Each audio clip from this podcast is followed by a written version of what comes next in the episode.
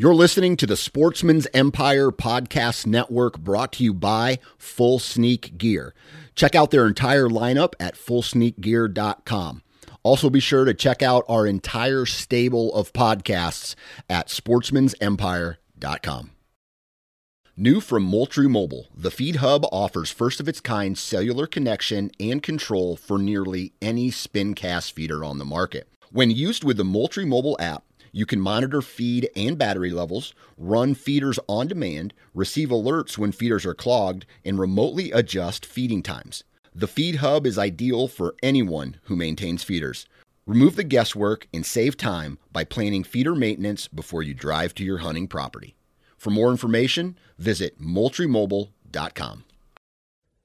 This episode of the Sportsman's Nation is brought to you by Outdoor Edge and their complete lineup of replaceable and fixed blade knives and game processing kits. Now, in my bag this year, I had the Razor Pro Saw Combo Kit.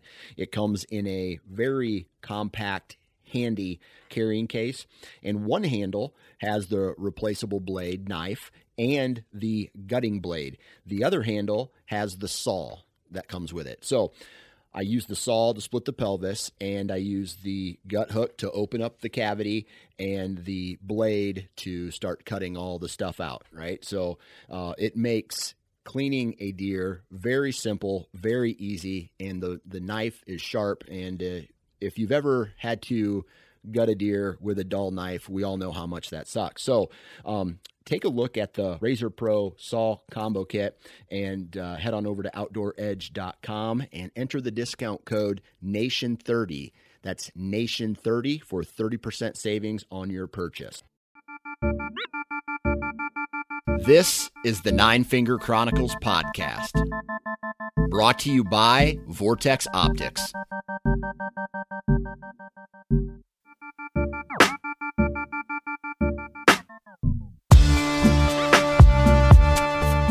What's up, everybody? Welcome back. We have a another kick-ass episode for you today, and once again, we're going to be joined by another, uh, I guess, uh, content contributor to the Sportsman's Nation. His name is Chad Riker of the Backcountry Rookies podcast. Now, I'm going to fluff him up a little bit here because if you have never listened to this podcast, the Backcountry Rookies, you need to, for one reason and that is it will get you excited about at least start thinking or maybe put the period on the end of the sentence to get you to actually go on your first ever western hunt uh, first ever elk or mule deer or pronghorn or uh, or just maybe I guess, convince you to get outside of your comfort zone and try something different, right? Whether that's a turkey hunt, a hog hunt, javelina, a, maybe a whitetail in a different state.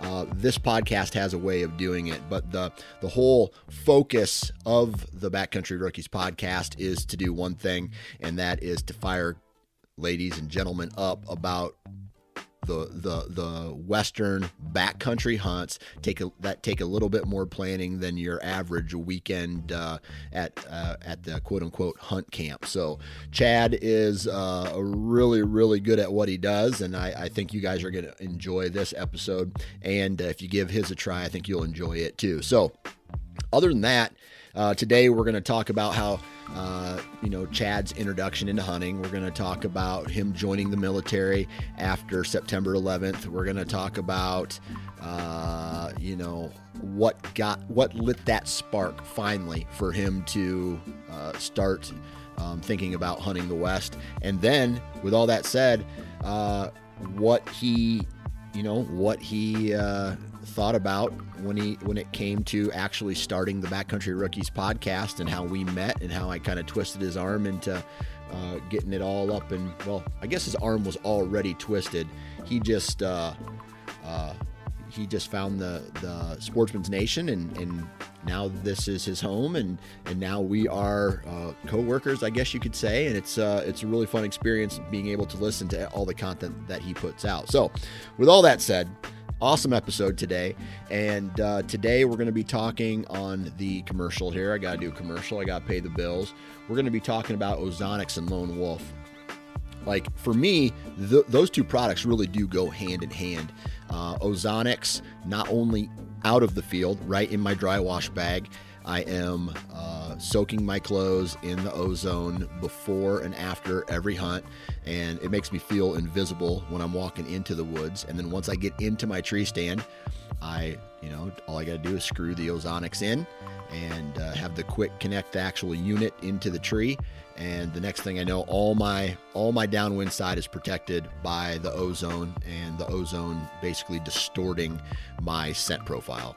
And it's one of those products that yes, I'm not gonna I'm not gonna sit here and, and pull your leg. It is expensive, but I swear it is worth it in the long run. Um, I've been saved by that little device so many times, and uh, you know when a, a doe comes back, you know, kind of backdoors me while I have a, you know, a shooter buck in the field or, or coming up a draw. And, and uh, it's one of those products that uh, it just kind of, it allows you more opportunities that you otherwise wouldn't get if you uh, were getting busted out. And it allows you to hunt more aggressive. So um, I, I, love that. If you want to find out more information, go go to ozonicshunting.com.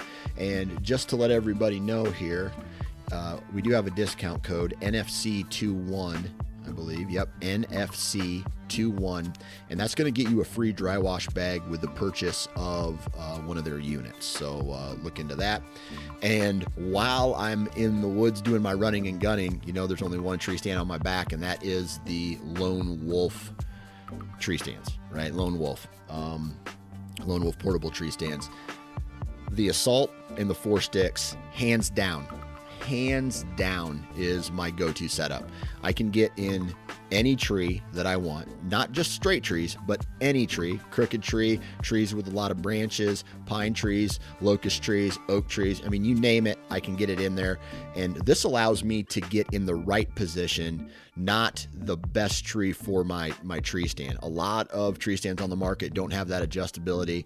Uh, so uh, definitely take a look at lonewolfhuntingproducts.com and check out the uh, ah, what am I trying to say here? Check out their uh, their lineup, right? They have the Assault, which I'm a big fan of. That's a smaller that's a smaller stand. They have the Alpha, a bigger stand. They have climbers. They have sticks. They have uh, a hunt ready system. And I'm telling you right now, it's uh, it's an awesome it's an awesome little gig. And the discount code there is 9FC21.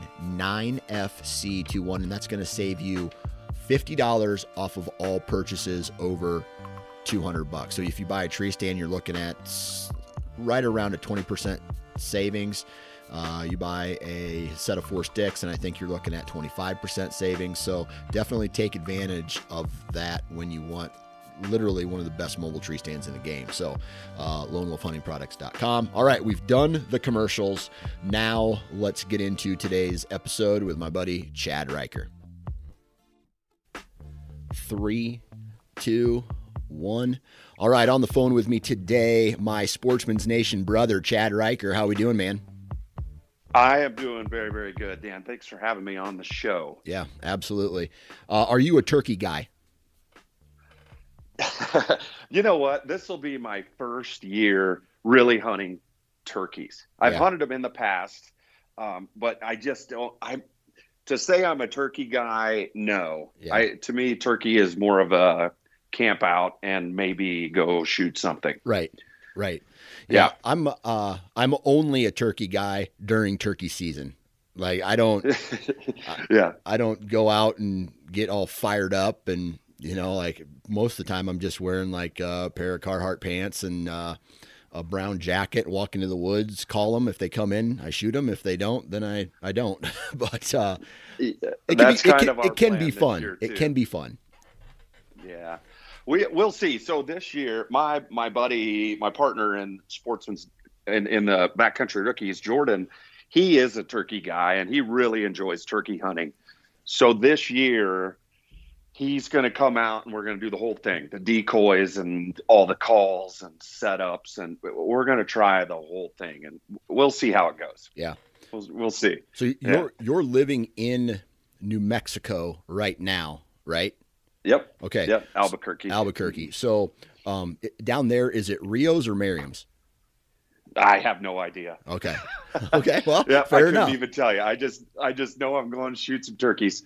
So no, I, I think it's Rio's up in the mountains. I'm, I Yeah. could be wrong. Somebody's probably going to text us both and say you guys don't know what you're talking about. But, um, yeah, I have no clue. I did a podcast with um, the National Wild Turkey Federation Mhm. and a biologist um, out of New. I th- I'm pretty sure it was New Mexico. They had a huge cool. multi-million dollar project that uh, they they helped with uh, between the the state of New Mexico and uh, the the Wild Turkey Federation. That um, like this whole mountainside, they did all this habitat work and helped it and to help not only the turkey population that was one of the big uh, factors but all these other things i mean all the even all the way down to the fish in the stream uh, so I don't know how how close it is to where you're g- where you're going to be, but they had a huge project on it. Um, something de- it's a very interesting story, um, a very interesting uh, conservation project that those two organizations did, and, um, and and basically the turkey population in that area kind of rebounded in the past couple years. That's great. I, Yeah. and I think New Mexico does a pretty good job of managing their game and their, their wildlife here. Although this year we do have, and, and me, this, I say this year could be happening for years in the past, but I'm really introduced to it now because I just moved here. But we've had a couple of bills that are pushing through the government of New Mexico right now that are pretty anti-hunter, anti, you know, anti-hunting. One of them has Yeah. to do with trapping Yeah, and predators and Yep. that one is actually on the governor's desk right now for her to sign it's already passed all the way through senate house and everything so um, but it is good to hear that wildlife federation and, and you know turkey wildlife guys are getting out there and still Yeah. still getting after it because if we don't then it's gonna obviously this government down here is gonna try to take away what we got Yeah, man, this, this blows me away. All these these things that they're trying to take away from good people, right? mm-hmm Right? Yep. Um, so, you know, I'm going to play devil's advocate, and what I'm about to say does not reflect my actual thought, but I'm going to try to put myself into the shoes of someone who th- co- thinks completely opposite of the way that I do, just for a moment, so I can have Uh-huh. some kind of empathy into the way that some of these decisions are made um, and the way people think. So let's just say, for example, the Second Amendment argument, right? yep and all these people out there well geez man we got to take away guns all the guns because they guns hurt people that's all they see on the news right guns hurt people yeah and all, yeah all this stuff sure so i can see for a short period of time why you know just put myself in their shoes why that might be some kind of an issue right? Like they see the, the pain and suffering that's caused by a gun and maybe you know whatever. And then eh, obviously here comes all the rebuttals their way.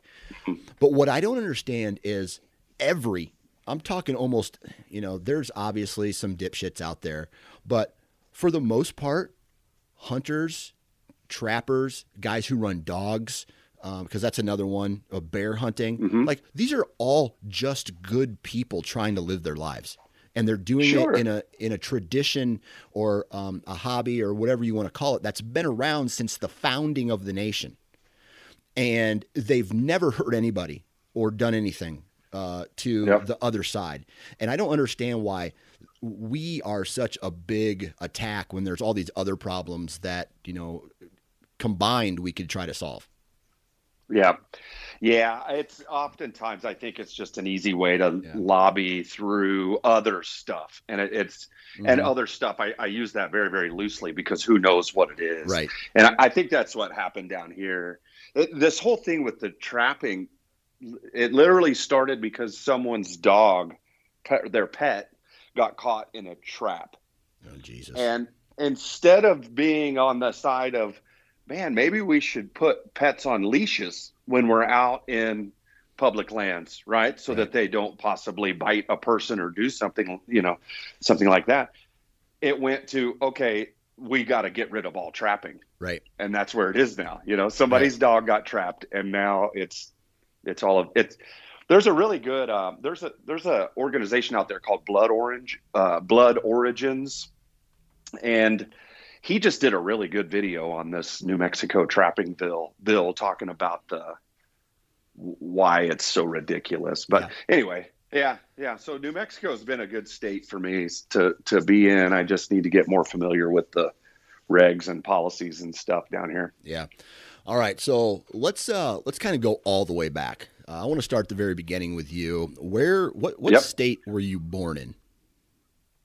So I was born and raised in Indiana and lived there pretty much all the way through adult well into adult life. Yeah. You know so i spent most of my days out there beating around the woods and goofing off in cornfields and trying to find trouble where i could. Yeah.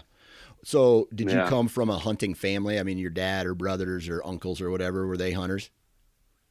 Yep. Yeah everybody was a little bit. They weren't like super super hunters uh, my dad hunted raccoons a lot he was a coon hunter ran dogs. We always had coon dogs growing up. Um, kind of into deer hunting a little bit. My uncles were were into deer hunting a little and fishing, and just kind of outdoors. Everybody yeah. was always involved in the outdoors. You know, one of my uncles had a lake house, and we would go to the lake house and go fishing and hang out on the boat and just kind of outdoors people. Gotcha. So yeah. when it comes to uh, you know your your youth in Indiana all the way up into let's just let's just say your twenties or whatever, um, yeah, yeah. Uh, were you serious about like let's just say deer hunting at all, or was it just it was kind of something to do? Something to do. I did it with my dad when I first could get my license. You know, you get that youth license, and my dad took me out deer hunting a few times. Um, I was never successful we small game hunted a lot, squirrels and rabbits and that kind of stuff. And yeah. I always enjoyed it. I, my house, I had a big woods um, that backed right up to the backyard. And, you know, back then you just let your kids run wild. So me and my brother would, yeah. we'd go play in the woods for hours and hours and hours yep. all day if we could. Little couple little 22 rifles, you know, and run around shooting squirrels and rabbits and things. Yeah. But deer hunting, I, I never really got into deer hunting as a kid. Um, it was something I, I kind of started to get into it in my late teens, but it, it just never took priority. There was other, yeah, but at that time, you're, I was chasing girls yeah. and, you know, goofing off and just doing other teenage and, Sports and, and early twenties. But yeah, just doing what, what kids do. So, yep. So, yeah. so then after that, like, um, you're a military guy. So when did the military come yep. into play? How old were you?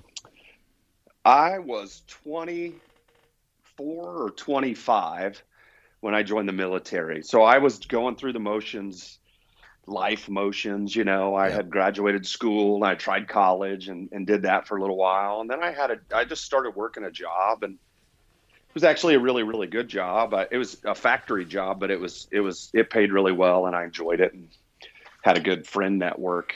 And September 11th happened Ah, one of those and guys. I took. Yeah, I, I was totally one of those guys. So I I worked nights at the time, and I remember September 11th. I woke up that morning.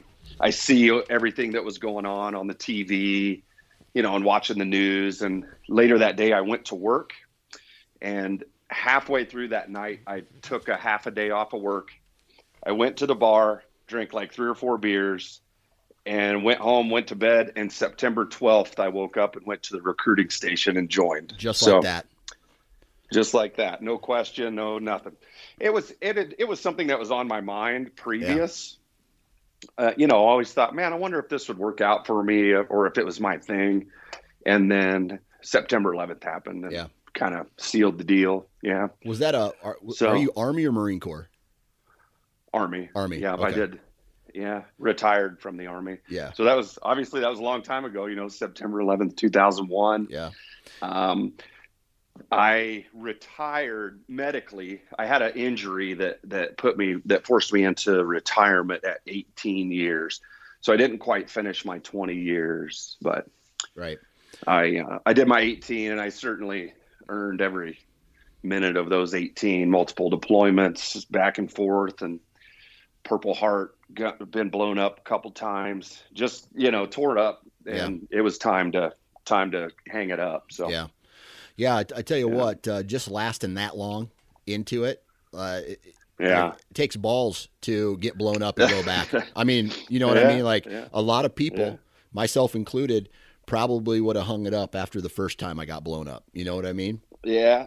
Oh So- yeah. For, oh, definitely. Yeah. It rings your bell and and yeah. So my first seven or eight years, I think I, I don't remember dates exactly, but my first several years were combat arms and running and gunning and you know out there out in the front lines doing all the the fun stuff. Really, that's when I look back at it. I had a Yeah. blast, but and then I got uh, let's whatever. I mean, I ended up getting wounded pretty bad, and then I changed my job because I knew I wasn't going to be able to sustain in what I was doing. Yeah. So I switched my job and went to something a little more, a little more desk related, and and um, and I finished out my career that way. Yeah. Yeah. So- That sounds like what a lot of people do. Uh, you know, all the Yeah. guys that, Oh, yeah, all the military guys that I've, I've talked to here, you know, on this, this podcast, they say the same thing. And, and then, um, so you join the, the military. Uh, what was Yeah. the outdoors like, uh, in that seven years, in that first seven years? I mean, it sounded like you were deployed quite a bit. Um, you were, like you said, running and gunning. Were you doing any outdoor activities when you would come back to the states at all? Um, I would so.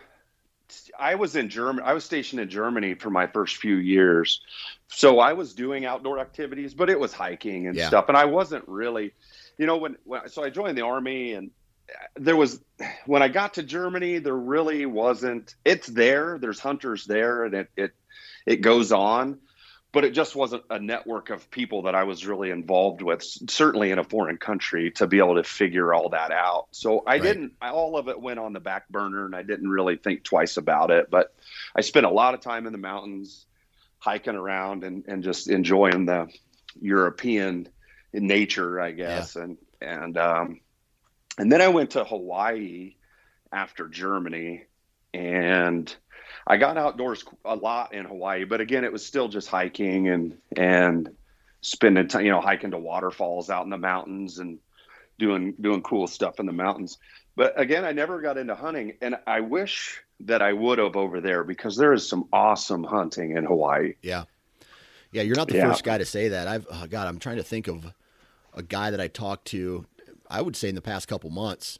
Uh, he's military and he's stationed out in. Um, uh, he was stationed out there in Hawaii, and Mhm. he's like, man, I, it, it, I I didn't catch the bug while I was out there, uh, but now I regret not going after what what they got the axis deer out there. Yeah, they got axis deer, Wild goats. wild hogs, Yeah. and, yeah, goats, Yeah. and, and those Hawaiian sheep. I did fish a lot when I was over there. We I got into spear fishing, and I spent a lot of time in the ocean, but I just didn't really hunt in the mountains. Yeah. you know, Right. yeah. So after okay, so you go from Indiana to Germany to Hawaii. Where's your next stop? Yep. Um, so I got married in Hawaii, married my wife, and then I had to go through a bunch of training because that's about the same time that I had um, switched my job. So there was some training. I went to Georgia for several months to do some stuff, and then we ended up in Arizona. And again, I wasn't really into hunting there, but so this is where the bug kind of really started the big game Yeah. hunting bug, if you will. And that came from so my wife's family is big hunters, um, and not really like Western style hunters, but they're all from Texas. And my father in law is a ranch manager. So I would have opportunities to go out on these big Texas ranches and check out mule deer and and there's elk and stuff down there in Texas too that a lot of people don't know about. There's a big herd, um, aoudad sheep, just all kinds of really cool animals. And that was where I started to get exposed to it. Was going out to the ranch and spending time on the ranch with my in-laws, and just kind of seeing those opportunities there. And then that bug led me to ultimately you know it led me to well i can't always hunt in texas because it's very very expensive Right. and it's mostly private land so what other opportunities do i have at that point and that led me to i want to say it was a youtube video of randy newberg and it was one of Randy's um, public land advocate videos that he was doing where he talked about the opportunities on public land. Yeah. And that totally opened everything up for me at that point. Man, I, I, I don't know. Uh, Randy Newberg has probably started more guys either from scratch or Yep. getting back interested in hunting than Yep. I know because I, I had some other guy from California. He was watching rap videos on his YouTube Yeah. channel, and all of a sudden, Yeah. here comes a random Randy Newberg video. He clicked on it, and the next day, the guy went out and, and bought a bow and arrow, like just like Yeah. that. So, well, so mine's mine's pretty similar. So uh, I was actually at this time I was deployed into Central America. I was running around down in there doing some cool stuff, and uh, one of my buddies said, "Hey, let's listen." We were um, we were a team down there, and we had our own vehicle and stuff, and we were cruising around. And he says, "Hey, let's. Do you mind if I listen to this podcast?" And I, I didn't even know what a podcast was, and I was like, "Sure, dude. I, you know, whatever. It beats whatever's on the radio." And he puts in a podcast, and I thought, "Oh, that's kind of interesting." Well, the next day we're driving around again, and he says, "Hey, so you don't know what a podcast is? Um, check this out." And it was a Joe Rogan podcast with Cameron Hanes. Yeah. And those two got to talking about hunting and and whatever. Okay, so that was interesting to me. I listened to it, and you know, they're always Joe Rogan's pretty interesting guy. So I listened to that, and that sort of put the idea in the back of my mind. And then the video came up. We were we were in a hotel somewhere staying, and uh, I was so I like to shoot long range, and that's how mine was. So I was watching long range shooting videos, and Randy Newberg pops up randomly, and I watched that. So here I have this introduction through this podcast, and then this Randy Newberg video that explains how easy it is to do this Western style hunting stuff. And I thought, well, that's that's something I got to try yeah. and I started I started sort of planning right about that point for my first would have been my first hunt. So Yeah. So, yeah. correct me if I'm wrong. Me and you were introduced to each other after you got back from Central America at that point, right? Yep. So when I got back from Central America, um, I had decided I was going to start my own podcast. So by this time, I because I had so much time in a vehicle and I was able to listen to a bunch of podcasts and now I understood what a podcast was. I decided I wasn't really hearing the information that I wanted to hear on all of these other things I was listening to. And I thought, why put hours and hours and hours of all these other people's podcasts? I'll just start my own and I'll get my own questions answered, you know? Yep. So I decided, well, you know, right? Obviously. Yep. Um, so I decided to, that's when I decided to start my own. And I had put together, I think before we were introduced, I had recorded like four or five podcasts. Yeah. And I called you to be a guest on my show. And you were like, hey, man, of course I'll be a guest on your show. But let's talk about the Sportsman's Nation Podcast Network Yeah. because I like the idea of your backcountry rookies and I like all of that idea. So before I ever even had an episode out, I joined the the Yeah. Sportsman's Nation before I even had an episode, and then you started pushing them out from there. Yeah. So I, Yeah. want to talk to you. You know, you mentioned it a little bit there, but I think there's something bigger here that you need to maybe discuss, and that is like the just the name alone makes Mhm. makes your podcast relatable, right? Like Yeah, backcountry yeah. rookies. I am a backcountry rookie, right? Sure. I, I would say that you're still under that category of backcountry rookie. Oh, undoubtedly. yeah. undoubtedly. And, and I don't know, like me living in Iowa, I don't know if I'm ever going to get out of the back, the backcountry rookie category, right? I, I think I'll be there for a while. But what what's the what was the whole point of this? Why backcountry rookies? And I know you mentioned you wanted to get some of your other questions answered, but I think it goes a little deeper than that. Oh, so, oh, most definitely. So, very appropriately named podcast without even really knowing that at the time that I was appropriately naming it. Mhm.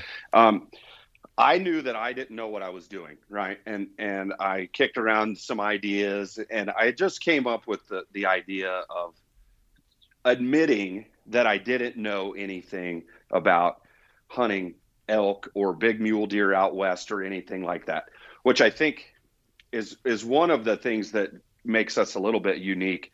Is that I, myself and Jordan and the rest of the guys, we're not scared to say we don't know what we're doing. Oh yeah. And there's a lot of people out there that have no idea what they're doing, but they will they're the expert no matter what. Fake it. Yep. Yeah, fake it till you make it. I don't that's never been my style. I didn't learn that way in the army. I failed so many times before I was successful that I don't mind saying that I've never done something before. And so we named it that. And then in the very beginning, I had a, a guy that was kind of a partner with us.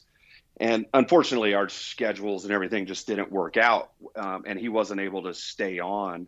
But he he would always say, "Well, what happens in if which who knows if a podcast is even going to be around in 10 more years but in 10 years what happens then are we still do we change the name and i said well no of course you don't change the name because it isn't really about us being backcountry rookies it's about the guy that has that just watched his first randy newberg video Right. on youtube Right. and that guy's the backcountry rookie.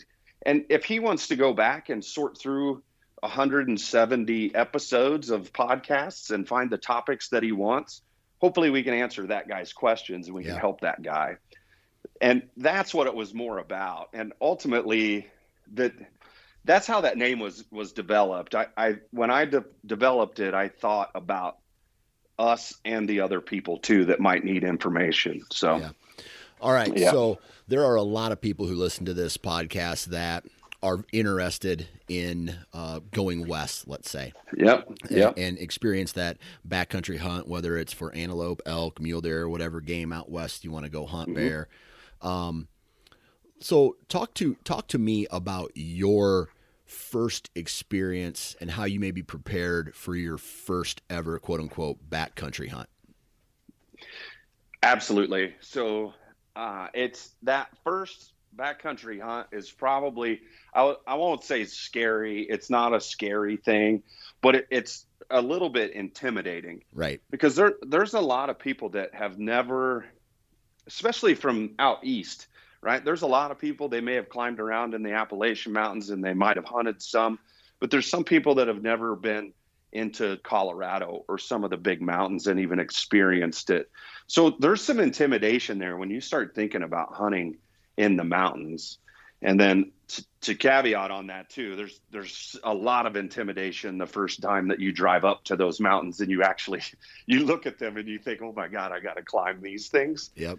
But um, that I think that first hunt you should be intimidated, and I I just think that a lot of people, and I blame social media and YouTube and all these other avenues, facets for this. But people think that that they need to be successful in that first year Oh yeah. and I think so. In that in that first couple of years, I- I think success should never be on your mind. And well, I mean, it should be, but it shouldn't be for in the forefront of your mind. You need to be able to educate yourself on what to be prepared for, and accept the fact that you may come home with empty coolers, and you're going to come home and you're going to be very, very tired, and your legs are going to hurt bad because it's going to kick your butt real bad. Yeah. Yeah. But don't shy away from it either. Yeah. Go out there and try it, you Yeah. know. And if you try to climb that mountain and you get to 9,000 feet and you can't go any higher, well, guess where you're elk hunting? Yeah. You're elk hunting at 9,000 feet and below. Yeah. And you just try your best to do what you can. Yeah yeah, I, I'll tell you this. Um, on my couple, my first couple um, hunts, like backcountry hunts, um, I think the biggest thing for me it wasn't necessarily the fear of going out and getting my butt kicked by the elements. You know, uh, my first elk hunt ever was pretty much a major disaster as far as like I had a hole in my like I had a hole in my tent. It rained. I had to tr- get off the mountain, go into town, buy a new tent. Um, I I prepared physically wrong for it. Um, I packed w- like way like the the wrong food in, in you know uh, it was like all Clif bars so it was like Oh, you know, yeah. yeah so it was just like a brick of food right? You know, Yeah. bricks of food so it weighed a lot. And then from there it was like uh, then i just got my ass kicked physically. So go back to the drawing board. And i think for me the the next times that I, the, the next couple times that I went uh, elk hunting, and even into my first mu- solo mule deer hunt was I, I had the I had the physical conditioning better you know maybe not Mm-hmm. exactly but uh, it was better than the previous time. That was a learning experience. But for me i was overwhelmed with the gear list. What do i bring versus Yeah. what do i not need to bring? So i always go on the sh- side of caution and and bring mm-hmm. way more than i than i should just so Yeah. just in case. So when it comes to like preparing and not knowing what to prepare for like how did you how did you handle that? So that that first year, I watched every video I could, right, and I listened to every podcast I could that was about gear, and I bought everything that I could. Um, I I used a lot of my military gear, so I was able to save some money. But I I spent that that first couple of years is expensive to elk hunt. I don't care how many people tell you, "Hey, I I I hunt to save money and feed my family." That ain't the case. That will never be the case. You're never going to save money by by hunting. It's Right. just not going to happen. right But um, I went through all of the different gear and all the different gear lists, and I bought all the stuff. And I will be 100% honest with you. I don't use any of that gear anymore that I started with. Yeah. It's all been sold for likely for a loss. I've bought new stuff that works better, that works better for me. And I, I think the, the point that I'm trying to make is if it's your first year, even if you're you've never been before, but you're 100% dedicated that you're going to go every year after this first year, don't go crazy on gear. You don't you just don't need what you think you're going to need when you get there. Yeah. Um, solid Prana Stretch Zion pants for 60 bucks work great. Or even the you can buy Wrangler pants at Walmart that are quick drying and they're like 25 bucks and they do everything that some of these expensive camo brands are going to do. right And They work fantastic. Same thing with tops and base layers. And I, one of these things that makes me laugh. uh, This is a quick tangent, and then I'll come back. But the it makes me laugh because this new new saying that I keep hearing people say is "cotton kills," right? yeah and people are trying to get you to buy these 100 to 150 dollar base layers when cotton doesn't kill. I wore cotton every day in the army and i never died. Yeah. And i put it through a lot worse conditions than what i would have in, in any backcountry scenario. Right. But anyway you you can get by with stuff uh, with stuff that you probably have in your closet you can get by out there. Yeah. especially if you're already a hunter. Yeah. but uh, another thing I tell people is is don't overthink the gear list. Get the basics, get the essentials, and buy a cheap tent and camp from your truck. Yeah. And then hunt out of your truck because you you really will save a ton of money and you're going to learn a lot about yourself and how to use gear and the gear that you need by just doing day day trips. Um, you know, drive to a new area, hike in two or three miles, bugle, do your calls, do whatever it is that you're going to do, spend the whole day out there, and then go back to your tent that night and get a good night's rest. Yeah. Yeah.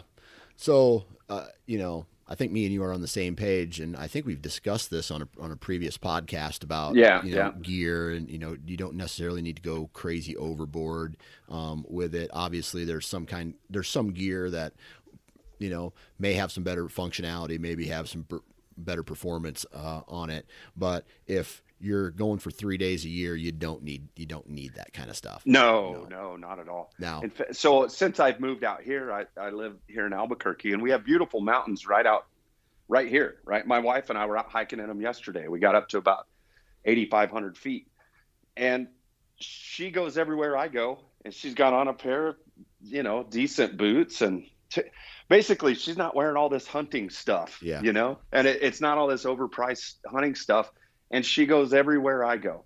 Yeah. and it it, she's got some good trekking poles that help her get up the hills, and she's got, like I said, decent boots and appropriate clothing, and she's good to go. Yeah.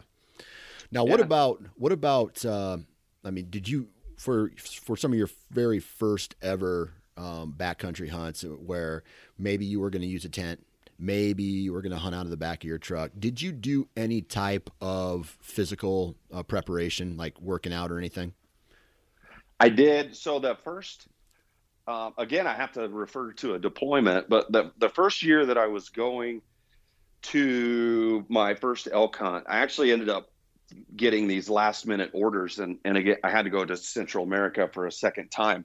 So I was trying to train while I was down there, but I was at very low elevation. So really, all that I could do was put a backpack on, and I I had taken my boots with me, and I would just get in some weighted hikes just to try to get. I knew if anything, like I wasn't going to be able to train for elevation, but if anything, I would have my body ready to carry a pack all Yeah. day for long periods of time. Yeah. And I would go out and do, you know, I'd leave early in the morning and I'd go do five or six miles with a.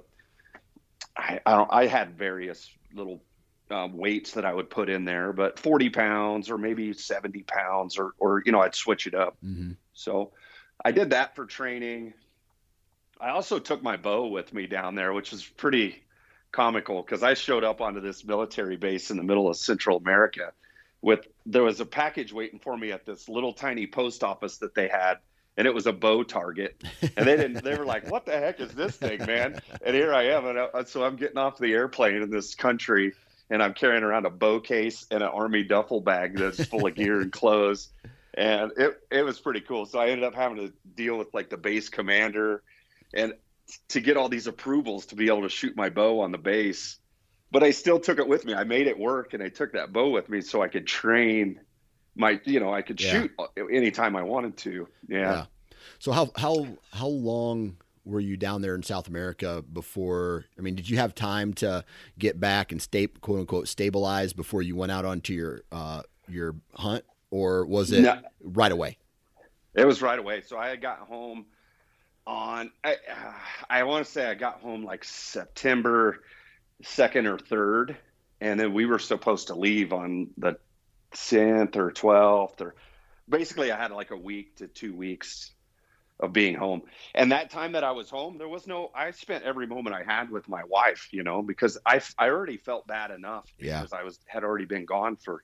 I want to say I was gone for about six months, maybe seven and no, uh, six months. It was right at six months. And I came home, and she already knew. I mean, this was all pre-planned. It's not like I came home and said, "Hey, gotta go. I'm leaving for another week and a half," you know. But uh, so I spent every moment I had, and I was doing stuff around the house that hadn't been done in six months, and I was we were going on little short trips, and I was taking her out, and we're doing all this stuff. So I I didn't get a lot of additional training in. Uh, Oh, and then one thing I, I wanted to go back to, so to to um, speed up my training when I was deployed, one thing that I did was I got involved in some of those.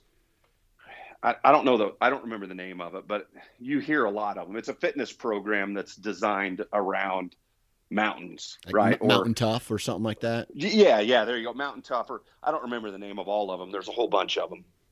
And I started doing one of those and I actually got injured in like July. I'd hurt my ankle pretty bad doing a bunch of jumpy things or something, burpees or something. And I hurt my ankle. And then I had to go about another month without training because I, I literally could hardly even stand when I was down there. So my train basically I, I think what i'm trying to say is i didn't really get a lot of training in except for some weighted pack hikes Okay. So then, um, yeah so so just minor. You know, you didn't go into some kind of crazy fitness program for multiple months to to get. no No. no no no Okay. no Um. So and i still don't do that Yeah. I, I still don't i don't i eat my dairy queen blizzards and i eat Those I are really dangerous feel for me, man. just- those are dangerous. Well, like I'm an very ice cream guy. I'm an ice cream guy. My wife told me she wants to do. We do these little monthly challenges. One might be push-ups, one might be sit-ups or something. And she told me she wants to do no dairy April. And I told her last night. I said, "Well, I guess I'm going to Dairy Queen every day the rest of this week I got to get my blizzards in. That's before right. go no dairy. Right. So, Um. um, but yeah, I don't. I still work out. I run every morning. I get out. I run or walk or I do some sort of forward motion for Yeah. like four or five miles every morning. And then any opportunity I get to get out in the mountains, I go hike. Gotcha. And that's really all I, I don't do a bunch of extra stuff. I just do normal stuff. Yeah. Well, um, what about the first trip? You show up, and so like for me, the very first time I ever went, went elk hunting, got into the car in Iowa, drove 19 straight hours out to Idaho, got out of the car, got my pack on, went straight up the hill, and I I'll tell you before I even got my the camp set up, I was wrecked. Right, like, like you can still see the truck. Oh well, I mean, no, I, I mean, oh, I was like, the truck. I can't go any further. well, I, no, I mean, like physically, I was wrecked. Yeah, I like, know- I you know, like no acclimation time. And now, what I do, what I do, whenever I go out to Colorado, I give myself at least 24 hours before I even go up and start to do any type of activity. And I'll tell you that that helps me, right? Um, and you know, Uh-huh. I, I go oh, my, for sure, absolutely. get out there, go to my buddy's house. Uh, typically, we we find uh, uh, we show up late at night, like eight or nine o'clock, spend the night, go up to where we hunt out of, and then spend the night there. And then that next morning, we're off to the races. So there's like this 24 Yeah. hour, maybe even a little bit more period where the body's acclimated. I, you know, I'm somewhere around 7,000. Then we go up to about 10,000. Uh, then that's where our camp is. And then we, and then I'm ready to go at that point. Start you know, drinking a lot of water, no more alcohol, all that stuff. Um, your first hunt, I mean, physically, did it? Did you struggle or did you do all right? I did. No, I struggled, but I think I think anybody s- struggles a little bit, reg- regardless of where you're where you're at. Yeah. But we, so I had a, a little bit better than than my buddy, and I'll expand on that a little bit more too. I drove from San Antonio, which is San Antonio, Texas, which is like six or eight hundred feet above sea level. Yeah. My my uh, one of my hunting buddies was driving from Indiana, also about six or eight hundred feet above sea level. I drove straight through from San Antonio to Colorado and I got a hotel room. But when I got there, I went up in the mountains. I got up to about 8,000 feet, hiked around a little bit, went, spent the night in the hotel room, stayed at, you know, I was still at elevation and all of that. Well, that my, my friend didn't come in until the next day. And he was, he ended up struggling pretty hard with that first hunt that we did Yeah. He was in he was in pretty bad shape and i was in i i wasn't in i wasn't too bad like i never had any issues with elevation it was just i mean i guess the issues with elevation was just the lack of wind and Yeah. sore legs and and all of that but Yeah. like i said i don't care who you are i still get that now when i hike here in the mountain i live at over a mile high and i still struggle when i go in the mountains i still breathe heavy and Yeah. You know Yeah. I think the best. yeah, the- but my friend, so my buddy, he he really struggled, and we the the first day that we went, we we were going in. We started at I want to say our the trailhead was about eight thousand, maybe eighty five hundred. I don't remember, and we hiked up. We got to ten thousand five hundred, and that was that was it. My friend totally shut down and was not going to go another foot higher and we actually he was kind of panicking a little bit and we ended up having to come off of the mountain. We went all the way back down to bait uh, to the trailhead loaded up the trucks and we ended up setting up a base camp down at the bottom. And he ended up taking the following day off. And Yeah. me and another friend went we went hunting and our other buddy he had to stay down at base camp for that day because it, it really affected him pretty badly yeah. and I, looking back, we we've all we all talked about it after the hunt, and we said that might not have been the best way to approach that. Obviously, we should have probably hunted around nine thousand feet for that first day, and then you know it increased our elevation because two I think it was two days after he took that day off, we went to a different area, and by that time we were we got to eleven thousand feet, and Yeah. we didn't really struggle. I mean, we didn't hike that far. We we started at Yeah. 9500 and hiked up to 11. But he we all did just fine. But Yeah. by that time we had 3 or 4 days of that acclimation and and it was much easier. Yeah.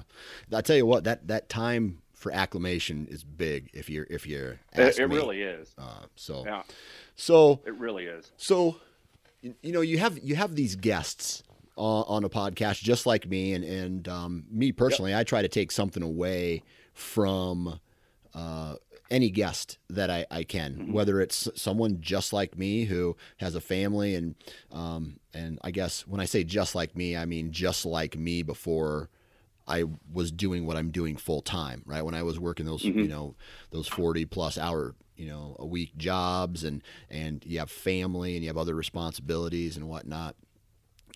From all the guests that you've had on your podcast in regards to a new backcountry hunter, backcountry rookie, what's some of the best advice that you've ever gotten from a guest or um, another hunter? I think probably if probably communication. Yeah. And I, I, and I say that I did I actually just did on my channel I did a whole podcast on it where it was it was just me talking about communicating with my wife and my hunting partners. And that podcast, it wasn't just me coming up with random thoughts. It was stuff that I've learned through the podcast and through the last 4 years of of being involved in this type of hunting and it's it re- communication is absolutely important and i i sat down with my wife after the first of the year right before i started applying for different tags around the west and we talked about when does she want to go on vacation basically when can i fit different hunts into different places and that gave me a better idea of how i was going to apply for different tags and then it also really clearly communicates, especially when you do it early in the year. It really clearly communicates to your to the spouse how much time you plan on being gone, yeah, and the the way that that hunt is going to go. And if you've never done any of that stuff before, some of that could be really really difficult on a family. It can be yeah. very stressful. Um, I'm fortunate enough being the being in the military and you you hear how often I was deployed, my wife is used to it. So if I tell her I'm going to be gone for 10 days, she's like, "Okay, well just try not to die out there, right? like try not to right. fall down the mountain and kill yourself." But she's used to me being gone for 2 weeks and sometimes I won't even have signal. Yeah. And she's okay with that because we've done that. There's people that have never been away from their spouse overnight. Yeah. And then they're all of a sudden, hey, I'm going to be gone for 10 days. I don't know if I'm going to have cell phone signal. I'm going into the wild, right? The right. wild backcountry. And it might not be stressful to that hunter that's going out there, but that spouse on the back of their mind could be like, what the heck is going on here? Right. So I, I really think that that communicating is, is really, really beneficial. And you can even, I, my wife doesn't really like podcasts. She certainly doesn't like to listen to me ramble on on my own podcast. But you could, if you could introduce them into the spouses into some of those ideas through podcasts or watch this YouTube video with me or whatever, um, that kind of stuff helps too. Yeah. yeah. Yeah. But that's, it's huge. And then on the flip side of that, not just your spouse, but your hunting partners too. Because if you're coming up with some wild game plan in your mind about how you're going to do this hunt, and then your your hunting partner may have something totally different in mind. You may be thinking that you're going to go 10 miles deep, you know, for 10 days and your hunting partner's like, "No, I'm setting up a base camp and I got coolers full of beer and I got steaks every night." Well, you're going to have trouble when you get to when you get to the trailhead. There's going to be some like we never talked about that kind of moments. Yeah. Yeah. So yeah. one guy's thinking, "Hey, we're going back." One guy's saying, "We're hunting from the truck." Uh, right? Yeah, yeah, yeah, yeah. And that's I also don't. Just as a side note, I don't advise that first year if you've never been out west. I I don't advise that ten days back. Oh, like yeah. It's it's not going to work out. Yeah. You're never you're not going to stay back there ten days. It's just not going to happen. I I like to recommend to people set up a base camp and take a little lightweight tent with you and go out for a day and then come back to your t- or go out for one night and then come back to your tent and sleep good for a night and then go do two nights or something. Yeah. But don't try to do that 10 days if you've never done that before. Yeah. Yep. Yeah, and I'll tell you I'll tell you this, man. Um my first experience going uh, back in the backcountry, uh, I had a, another guy with me, um, and uh, we you know we set up and you know we were like three miles away from the truck, and we stayed. Well, we, we stayed. We were planning to stay five nights, but we gave ourselves, you know, like, hey, we're only three miles away. If uh, we need to get back to the truck for extra supplies, well, I based all of my what I was taking in the next year, like this this past year, um, when I went in October, I went three and a half miles in this time, found a, a good place to to camp, um, and there was lack of water. So mm-hmm. I knew that going in, but I didn't realize like how much water I actually consumed in a day. You know, I never really calculated it. And of course, while I'm working out all day, making moves, you know, running up the, the hills and, and stuff. And uh, I, I, I planned for like four days back there by myself, but eventually, man, I was having to, um, uh, and then my, and then my filter broke. So I was having, having to tab water. Um, I carried water in with me, but then I was having to chlorine tab water while I was uh-huh. out there.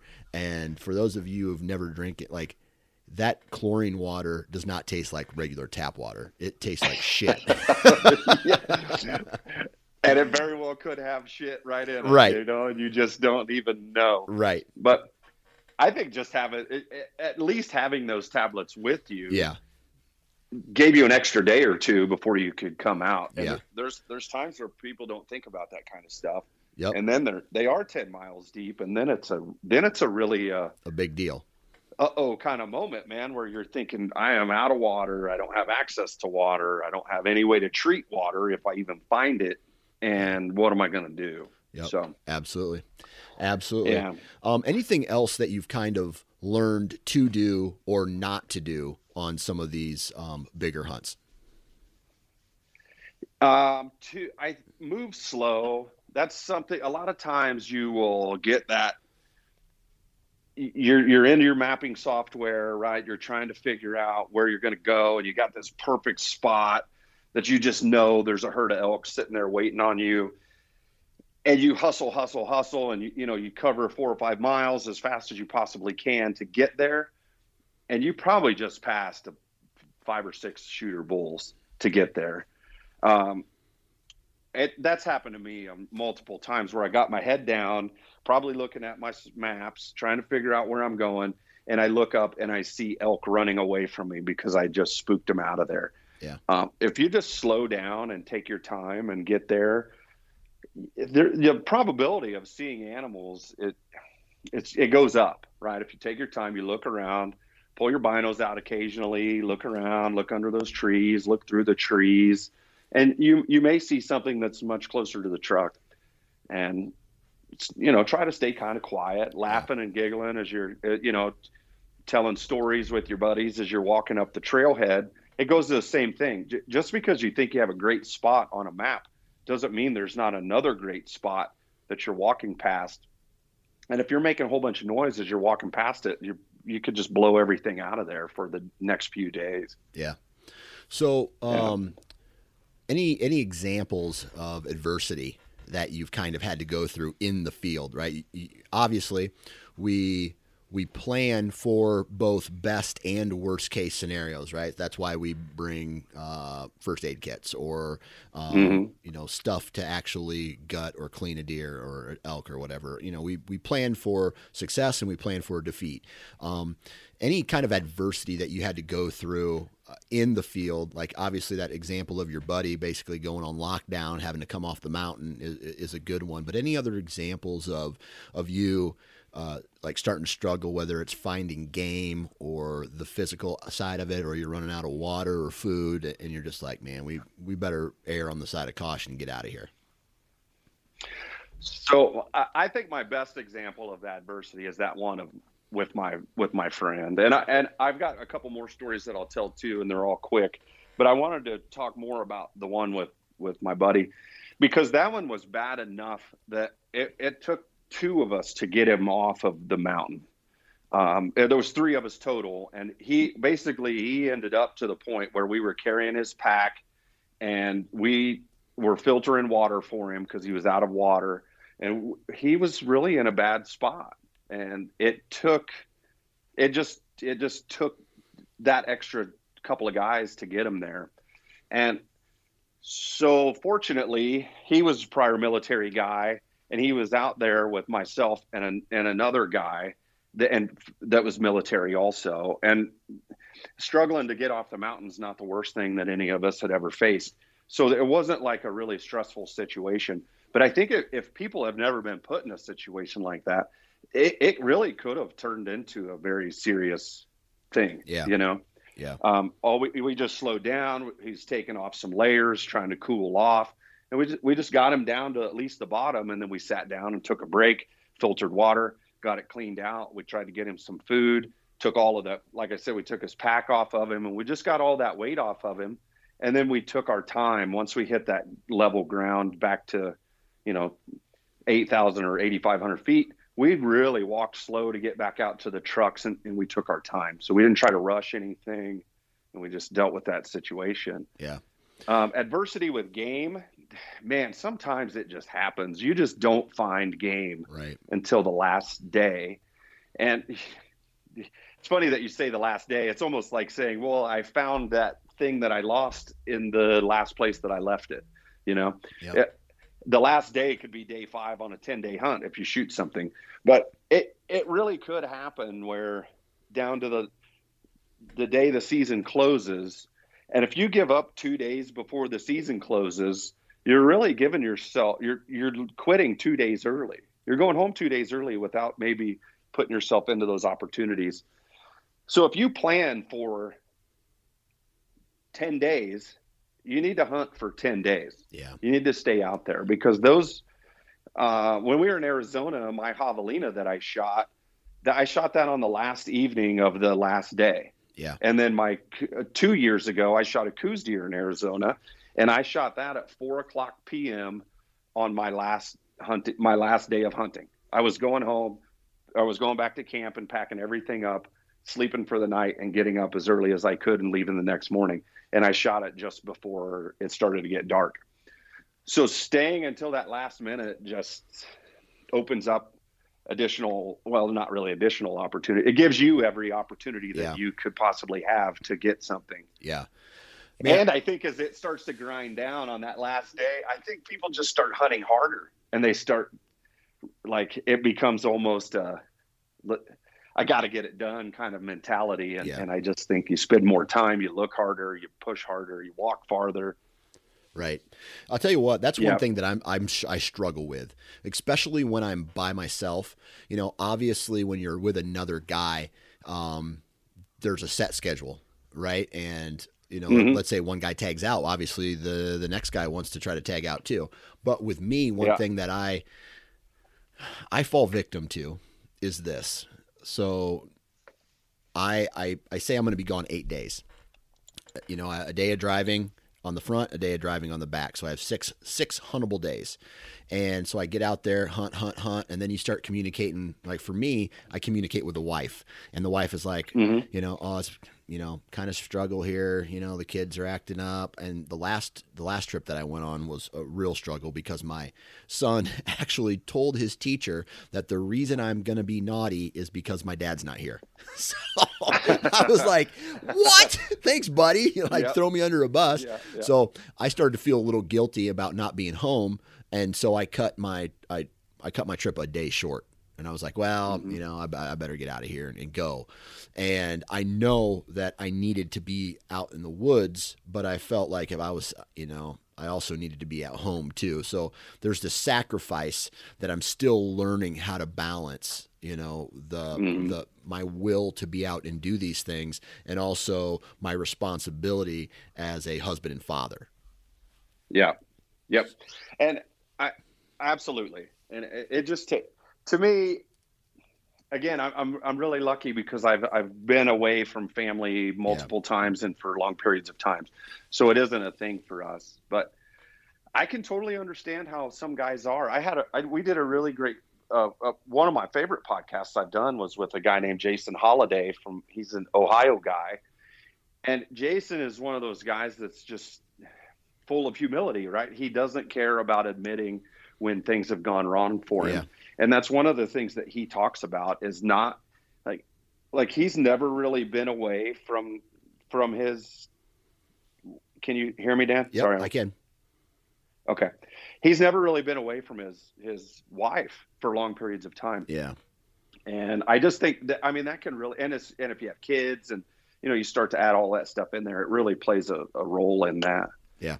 Yep. Absolutely. So that can be tough. Yeah. Absolutely. And then one other thing about adversity that I'll bring up, I think gets overlooked a lot of times, is losing game.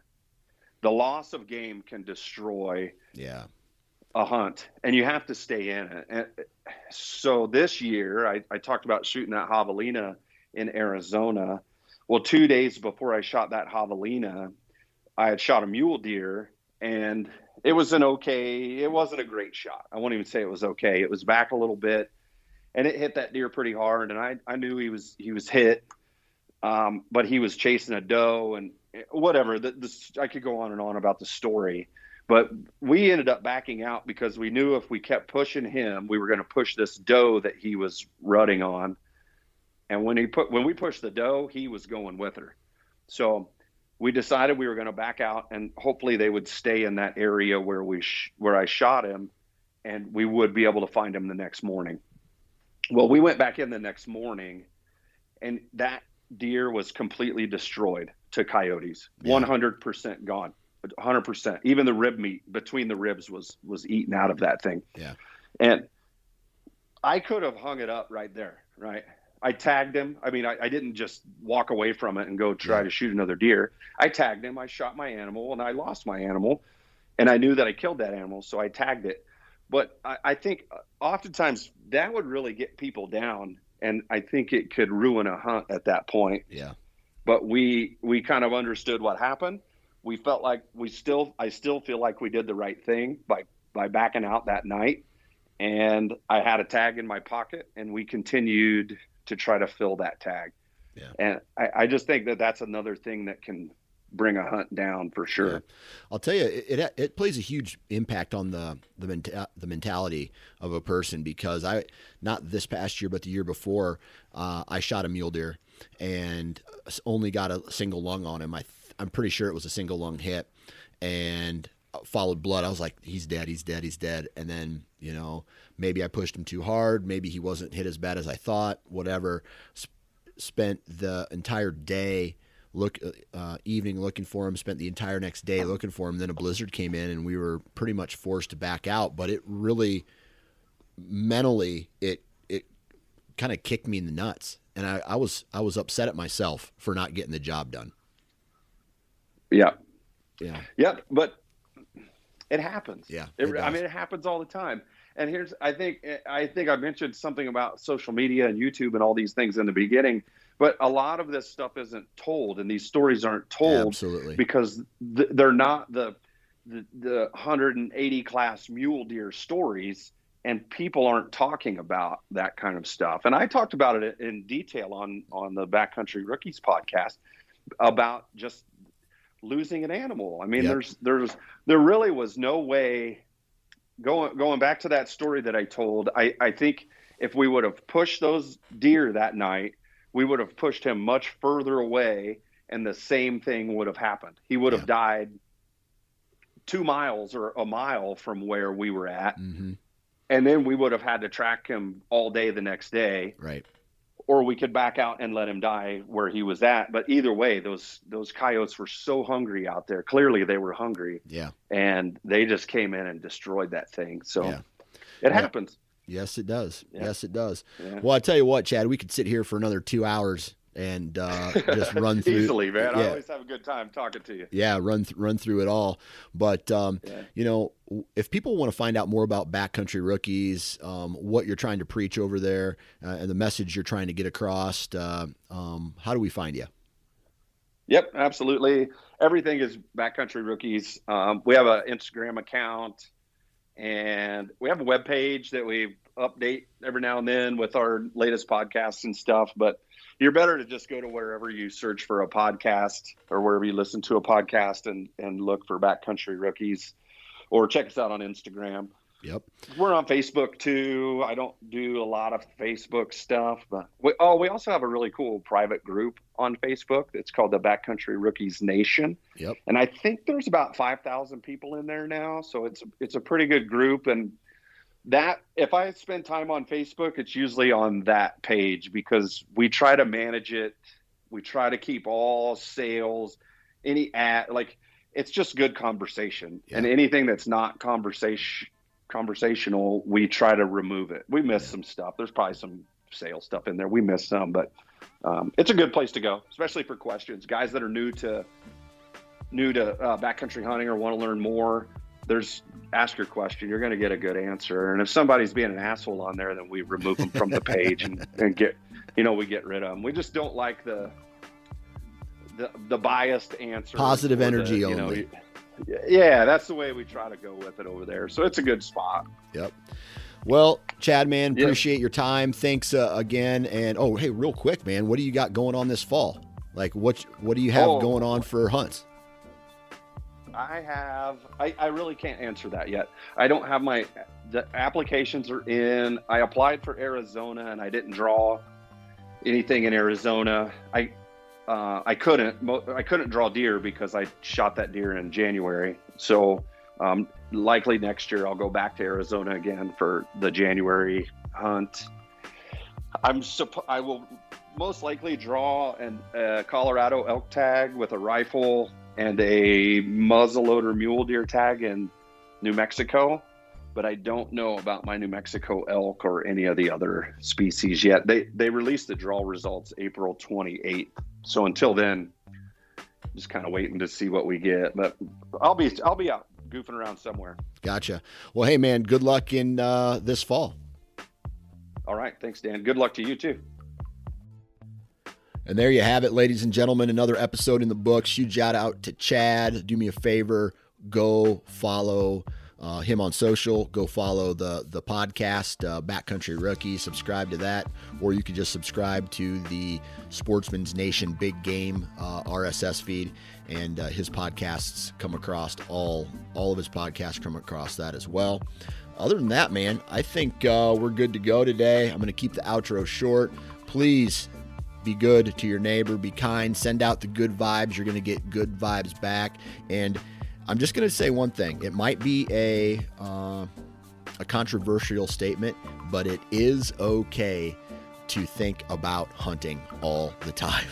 I do it all the time. I'm thinking about my western hunts, my whitetail setups, my access routes, my trail trail camera strategy, uh, my my archery gear and equipment. It is okay because there's a lot of other dumb shit that could be filling your mind at this point. So, uh, man, hopefully everybody has a uh, good rest of your week, and we'll talk to you next week, man.